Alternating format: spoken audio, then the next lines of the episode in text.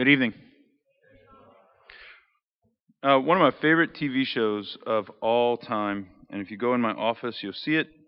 Um, I have a mug on my on my office on my desk, uh, got pins and stuff in it, and sure enough, it says "World's Best Boss." If you know what the reference is, it's The Office, the best television show of all time. Um, I wouldn't take your moral standard from it, but it's a it's a great show. Um, one of the best written characters in all of television history, television history is on that show, and that person is the one and only Dwight Schrute. If you know who I'm talking about, great. If not, go enjoy the YouTube videos, and you will watch it for hours on end. Fantastic, great, great character. Dwight, uh, to, to, needless to say, is very, very literal. Uh, he's he's uh, imagine if every geek in the awkward phase of high school never grew up and just got older, right? That's that's who he is. Um, awesome beets uh, Bears beets in Battlestar Galactica, right? Like all these things. Like he is the great Dwight Schrute. One of the episodes um, when he has a little bit of power, well, anytime he gets a little bit of power, he goes crazy in it. And one of the episodes, he is supposed to orient the new, the temp, who is going to become a person on staff at the office, Ryan, right, the handsome guy, um, and he's going to bring him and, and make him go through all of these different challenges of uh, of having to to work and to leave him stranded and like all these kind of crazy things. And at some point, his power just kind of takes over, and he has him doing absolutely insane things, like most things on the office would do during an episode. Until finally, Ryan gets fed up and he's like, "I'm done."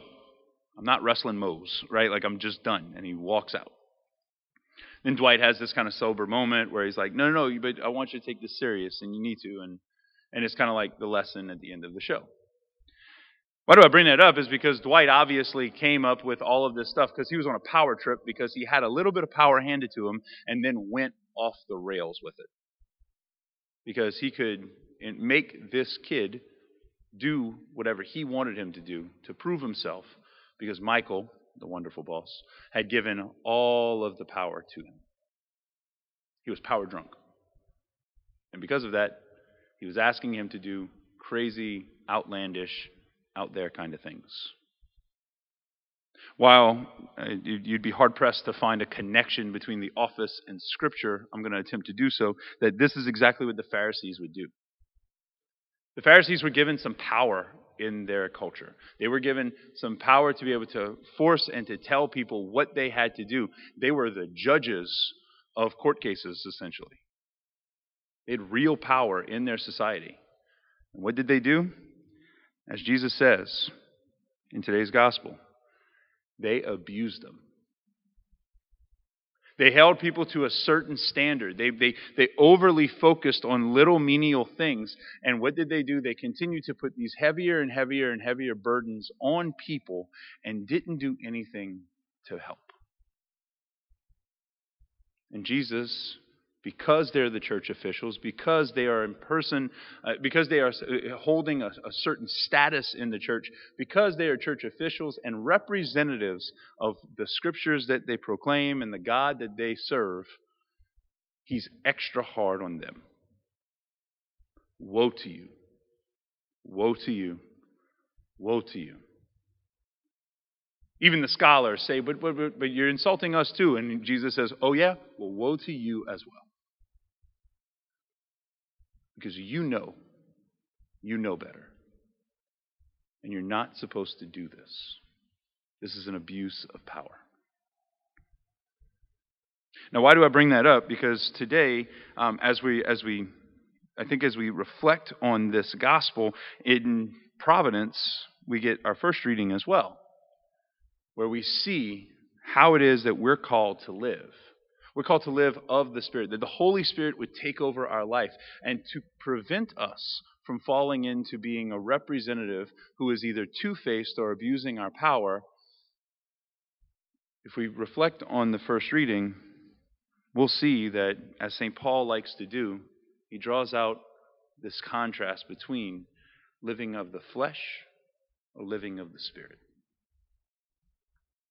The list of the works of the flesh immorality, impurity, licentiousness, idolatry, sorcery, hatred, dri- rivalry, jealousy, outbursts of fury, acts of selfishness, dissension, factions, occasions of evil, drinking bouts, orgies, and the like. That could become a really nice examination of conscience. Do I allow myself to live in the works of the flesh? Or, in contrast, do I live in the fruits of the Spirit? Does my life bear the fruits of the Spirit? Love, joy, peace, patience, kindness, generosity, faithfulness, gentleness, and self control. When we come to Mass, we become ambassadors of Christ. When we come to Mass, when, as, by virtue of our baptism and our confirmation, we as Christians are called to be ambassadors of the gospel. That while we might not be like the Pharisees, we might not have the social standing, we as Christians are called to live as ambassadors of Christ. And it causes scandal when the works of the flesh show up in our life. Our sin becomes scandalous. And Jesus would echo the same words to the Pharisees, I think, to us as well. Woe to you if you grow comfortable with these. The same way you and I are called, if we're ambassadors of Christ, to allow the fruits of the Spirit to be born, to allow the fruits of the Spirit to, to manifest themselves in our life. That we may continue to grow in allowing the Holy Spirit to take hold of our life more and more and more. And then when we're sent out, that's the fruit that we bear for the world.